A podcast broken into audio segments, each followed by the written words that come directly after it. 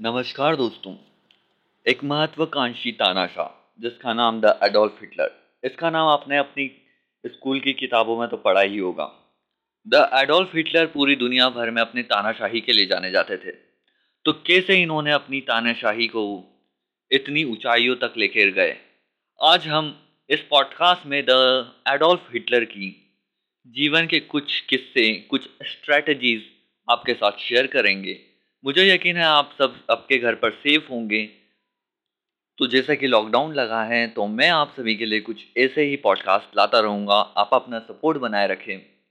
उम्मीद है आपको द एडोल्फ हिटलर की ये कहानी पसंद आएगी। तो बिना किसी टाइम वेस्ट करते हुए चलिए फिर शुरू करते हैं। मेरा नाम है आदित्य और आप सुन रहे हैं आवाज़। द एडोल्फ हिटलर एक ऐसा नाम जिसे बहुत सारी यूरोपियन कंट्रीज़ पर राज करने का शौक था। और आखिरकार उसने बहुत सारे देशों पर राज भी किया, जैसे कि उसने फ्रांस को अपने अंडर में ले लिया था, ऑस्ट्रिया को अंडर में लिया था, और दो चार और कोई कोई देश। पर अपनी बेवकूफ़ियों और नाकामियों के चलते, वे अपने घुटने टेकने पर मजबूर हो गए। आइए हम इसकी कहानी शुरुआत से शुरू करते हैं। इसकी जन्म तारीख बताकर मैं आपको पॉडकास्ट में बोर नहीं करूँगा। जन्म तारीख को चलिए साइड करते हैं। हिटलर एक बहुत ही गरीब परिवार में पैदा हुआ लड़का था। जिसके बहुत सारे ड्रीम्स जिसकी बहुत सारी महत्वाकांक्षाएँ थी। हिटलर की युवावस्था पूरी गरीबी में बीती, जैसे कि आर्थिक स्थिति ठीक नहीं थी तो उसने पहले विश्व युद्ध के दौरान अपना नाम फौज की भर्ती के लिए लिखवा दिया। उसके बाद वे फौज में एक संदेश वाहक का काम करने लगा और धीरे धीरे धीरे धीरे अपने कामों से फौज को प्रभावित करता रहा और बहुत ही कम समय में वे फौज का बहुत ही खास व्यक्ति बन गया। और उसको अपनी बहादुरी के लिए कई तमगे भी मिले। इसके बाद उसने द सोशलिस्ट पार्टी को, की उद्घाटन किया और उसके बाद इस पार्टी को नाथसी के नाम से जाना जाता था। आपने नाथसी आइडियोलॉजी के बारे में अपनी हिस्ट्री में की बुक में पढ़ा ही होगा। और नहीं पढ़ा है तो हम आपको बता ही देंगे थोड़े समय में। आखिरकार अपनी बहादुरी और प्रभावशाली भाषणों के चलते हिटलर बहुत ही जल्दी 1933 में चांसलर बन गया, जर्मनी का। चांसलर बनने के बाद कुछ ऐसा चांस खेला जर्मनी के हिटलर ने कि उसने हिट जर्मनी का नक्शा ही बदल कर रख दिया। पोलैंड और बवेरिया जैसे कई राष्ट्रों को अपने अंडर में ले लिया। ऑस्ट्रिया को भी अपने अंडर में ले लिया। हिटलर के चांसलर बनने के बाद वहाँ की जर्मनी की जनता को अपना भविष्य दिखने लगा। उसको लगा कि अब हमारे देश का कल्याण हो सकता है। अब हमारा देश नई ऊंचाइयाँ चूमेगा। आखिर सत्ता में आने के बाद ज़्यादा से ज़्यादा क्या करता है लोग? नहीं, जेब भरने के अलावा भी बहुत काम होते हैं। जैसे कि थोड़ी बहुत इकोनॉमी में बढ़ोतरी दिखानी पड़ती है, नहीं तो कुर्सी हाथ में आने के पहले ही गिर जाएगी। तो बस हिटलर ने थोड़ी बहुत इकोनॉमी के ड्रामे किए, जैसे कि थोड़ी बहुत फैक्ट्रियाँ लगाई, थोड़े बहुत एम्प्लॉयमेंट दिए, बाकी देश में थोड़ा बहुत एम्प्लॉयमेंट की उस टाइम पर काफ़ी दिक्कत चल रही थी। तो नाथसी आइडियोलॉजी उस समय काफ़ी चर्चा में रही नाथसी आइडियोलॉजी को लोगों ने काफ़ी पसंद किया, लोग हिटलर के बहुत बड़े फ़ैन बन गए। और आखिर हिटलर भैया ऐसे भाषण दिया करते थे कि आप सोच नहीं सकते। हिटलर के भाषणों ने लोगों में ऐसी देशभक्ति की एक लो जला दी थी कि आप हर कोई अपने देश के के लिए मिटने के लिए तैयार हो जाता। धीरे धीरे धीरे धीरे सत्ता संभली और फिर उसके बाद आया, दो महीने हुए नहीं और इन्होंने ला दिया एक इनेबलिंग एक्ट जिसके हिसाब से इन्होंने बाकायदा तानाशाही स्थापित कर दी। पर लोगों की नज़रों में भैया यह तानाशाही नहीं थी। आखिर हिटलर की भक्ति में लोग इतने विलीन जो थे? आइए हम हिटलर की कुछ स्ट्रेटजीज पर ध्यान देते हैं। एक ग्रीक फिलोसोफर एरिस्टोटल ने कहा था कि अगर आपको तीन तरीकों से लोगों को मनाया जा सकता है परसुएट किया जा सकता है। एक होता है एथोस लोगोस और पैथोस एथोस का मतलब होता है एक अथॉरिटी इस्टेब्लाइश करना, एक पॉइंट इस्टेब्लाइश करना, जिसके हिसाब से ये 90 परसेंट पीपल सजेस्ट करते हैं ये चीज़ इस्तेमाल करने को या फिर 90 परसेंट पीपल ये सजेस्ट करते हैं। लोगोस का मतलब होता है लॉजिकली किसी लोगों को मनाना। जैसे कि आप एक फेस वॉश बेच रहे हैं, आप अगर उस, आप कहेंगे कि इसके अंदर पैराबिन्स नहीं है जो स्किन को हार्श करते हैं, इसलिए आप इसे लीजिए। और तीसरा होता है पैथोस, यानी कि इमोशंस का इस्तेमाल करना किसी चीज़ को बेचने के लिए। जैसे कि इस प्रोडक्ट यानी कि फॉर एग्जांपल फेस वॉश ही ले लेते हैं। फेस वॉश को बेच रहे हैं हम तो इसका पंद्रह परसेंट बेनिफिट्स देश की इकोनॉमी में जाएगा, देश की उन्नति में, बच्चों की पढ़ाई में जाएगा एटसेट्रा एटसेट्रा तो हिटलर ने इन तीन तरीकों का यूज़ करके अपनी तानाशाही बरकरार की। देखिए, अगर एक आदमी लॉजिकली सोच के डाटा के हिसाब से किसी को वोट देगा तो वो कभी भी किसी तानाशाह को वोट नहीं देगा, क्योंकि वे जान, वो जानता है कि ये गलत है। इससे देश की उन्नति नहीं हो रही है। लेकिन जो डिक्टेटर होते हैं, वो पैथोस यानी कि इमोशंस पर रिलाइफ करते हैं। वे लोगों को अपने प्रभावशाली भाषणों के तहत अपने अंदर ले लेते हैं, अपनी भक्ति में लीन कर देते हैं।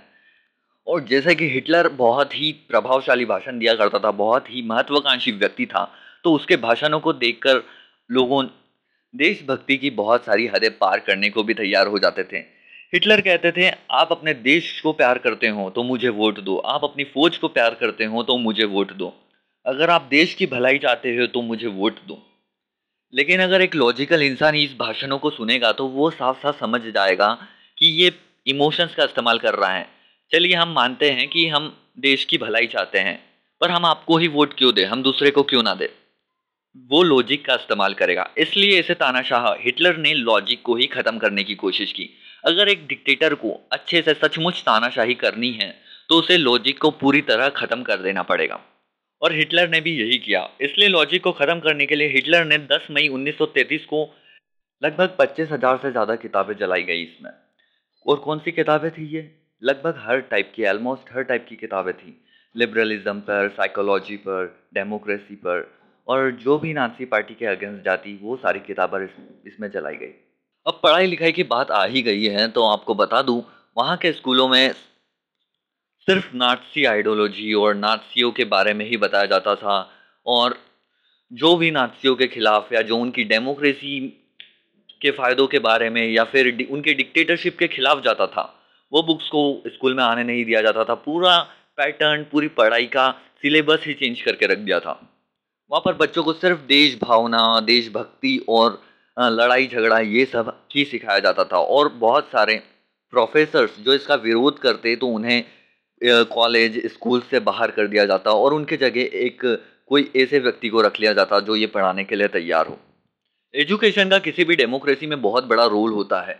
एक एजुकेटेड पर्सन ही सही और गलत में फ़र्क करना अच्छे से जान सकता है, क्योंकि वो लॉजिक के बा लॉजिकली बात सोचता है लॉजिक के हिसाब से चलता है। पर यहाँ काम हिटलर का लॉजिक को ही ख़त्म करना था। इसलिए स्कूलों में ये सारी हरकतें की जाती थी। स्कूलों के बाद 10 साल की उम्र में ही वहाँ पर हर बच्चों को मिलिट्री ज्वाइन करनी पड़ती थी। मिलिट्री इन सेंस वहाँ पर उन्हें बच्चों को ट्रेनिंग सिखाई जाती थी फाइटिंग करना और बहुत कुछ कुछ आपने आइंस्टाइन का नाम तो सुना ही होगा। आइंस्टाइन जर्मनी में रहते थे। जैसे कि आइंस्टाइन एक बहुत ही लॉजिकल पर्सन थे। आइंस्टाइन ने शुरू से ही हिटलर की जो आइडियोलॉजी थी, हिटलर की जो पार्टी थी, उसको ओपनली पब्लिकली क्रिटिसाइज किया था। हिटलर के पार्टी पावर में आने के बाद उन्होंने प्रोटेस्ट के रूप में अपनी जॉब प्रोफेसर की जॉब से रेजानेशन कर दिया। और ये तक कहा कि मैं इस देश में रहना ही नहीं चाहता, मैं इस देश की सिटीजनशिप भी नहीं लेना चाहता, मैं उस देश में रहना नहीं चाहता जहाँ पर इक्वालिटी प्रैक्टिस ना की जाती हो। इसी दौरान हिटलर की जो बिकाऊ मीडिया थी, उसने जी भर के आइंस्टाइन को डिफेम किया आइंस्टाइन को जूस बताया और उनके स... उनके कई रिसर्च पेपर्स को फाड़ दिया गया, जला दिया गया। और ये तक कह दिया इस बिकाऊ मीडिया ने कि आइंस्टाइन कम्युनिस्टों के साथ मिलकर देश के लिए बड़ी साजिश रच रहे हैं।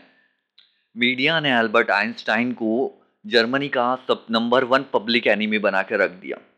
तो इतना सब कुछ के बाद आइंस्टाइन की जान को खतरा था, इसलिए आइंस्टाइन बर्लिन से बेल्जियम भाग गए और बेल्जियम से इंग्लैंड भाग गए, क्योंकि वहाँ भी उनको जान को खतरा था और इंग्लैंड में भी उनके साथ कई सारे इंग्लिश बॉडीगार्ड्स रहा करते थे ताकि उन्हें कोई मारने के लिए ना आ जाए। अनफॉर्चुनेटली ऐसा कुछ नहीं हुआ, पर उनके एक फ्रेंड साइंटिस्ट को उन्होंने जान से मार दिया और यहाँ तक कि जर्मनी में हिटलर ने आइंस्टाइन को मारने पर एक बहुत ही बड़ा रिवॉर्ड रखा था। फ़र्स्ट वर्ल्ड वॉर की हार को छुपाने के लिए कोई ना कोई बरी का, बली का बकरा चाहिए था हिटलर को। तो जैसे कि जर्मनी में पहले से ही प्रीजुडिस थी जूस के खिलाफ तो जल्द ही जर्मनी में पूरी जर्मनी में ये बात फैला दी गई कि जूस ने ही वर्ल्ड वॉर फ़र्स्ट में जर्मनी को धोखा दिया था और सारी गलतियों का इंजाम जूस के मत्थे दे मारा।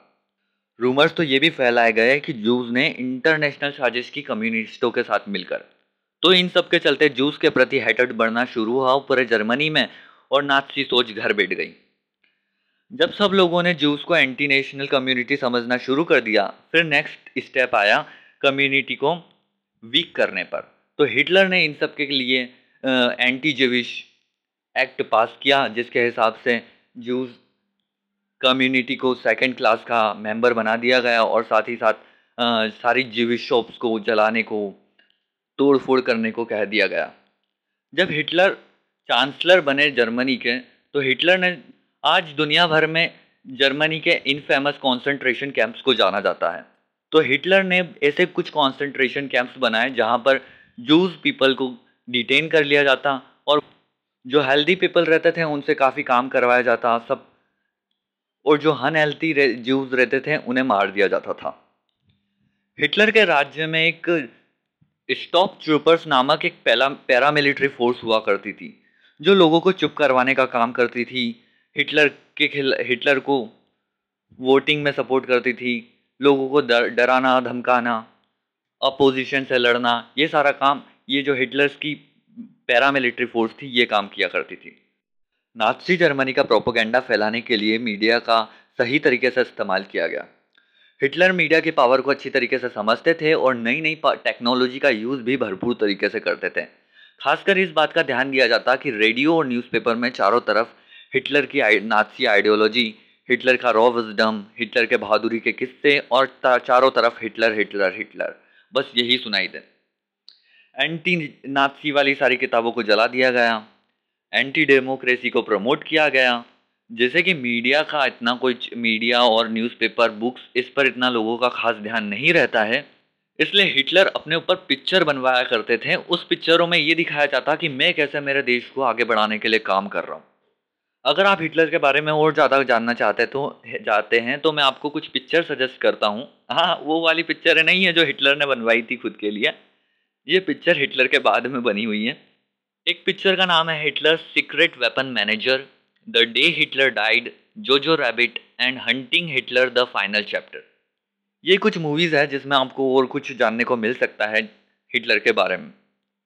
तो पूरा मीडिया और फ़िल्म इंडस्ट्री हिटलर की गोदी में खेल रहा था। हिटलर के इशारे पर फेक न्यूज़ फैलाया जाता था और हिटलर से कोई सवाल नहीं पूछ सकता था। नो प्रेस कॉन्फ्रेंस वैसे इंडिया में लास्ट छः सात सालों में कोई प्रेस कॉन्फ्रेंस हुई क्या? चलो जान दो, वो बात अलग है। चलो छोड़िए छोड़िए। अब आप सभी ये सोच रहे होंगे कि इतने सारे मीडिया को कंट्रोल करने के लिए पैसे की ज़रूरत तो पड़ती होगी। तो इतना सारा पैसा आता कहाँ से होगा? तो बात दरअसल ये है कि जो जर्मनी की मल्टीनेशनल कंपनियाँ हुआ करती थी, जैसे कि Volkswagen B MW Nestle Fanta और बहुत सारी कंपनियाँ, ये हिटलर को फंड किया करती थी। तो ये फंड से मीडिया खरीदा जाता था। तो कुछ इस तरीके के फंड से मीडिया को खरीदा जाता था। अब ऐसा भी नहीं है कि लोगों ने अपनी आवाज़ नहीं उठाई। जब भी कोई देश फासिज्म की तरफ़ जाता है तो कोई छोटे मोटे जो सेक्युलर और जो थोड़े बुद्धिजीवी लोग रहते हैं, वे प्रोटेस्ट करते हैं। इनमें से एक प्रोटेस्ट था जर्मनी में हुआ था जो, जिसका नाम था वाइट रोज मूवमेंट जो जर्मनी के कुछ स्टूडेंट्स द्वारा किया गया था। यहाँ तक कि इस प्रोटेस्ट ने जर्मनी की गवर्नमेंट को हिला कर रख दिया था उस समय। लेकिन इन्हें बाद में एक्सिक्यूट कर लिया गया, लेकिन आज भी उनकी स्पिरिट उन स्टूडेंट की स्पिरिट को आज भी जर्मनी में याद किया जाता है। कई महिलाओं ने भी कुछ प्रोटेस्ट किए थे अपने जैविश हस्बैंड्स को बचाने के लिए। इन महिलाओं पर भी काफ़ी टॉर्चर किया गया, लेकिन वे अपने प्रोटेस्ट से तस से मस नहीं हुई और बाद में उनकी बात को मान लिया गया और कुछ प्रोटेस्ट सफल भी हुए।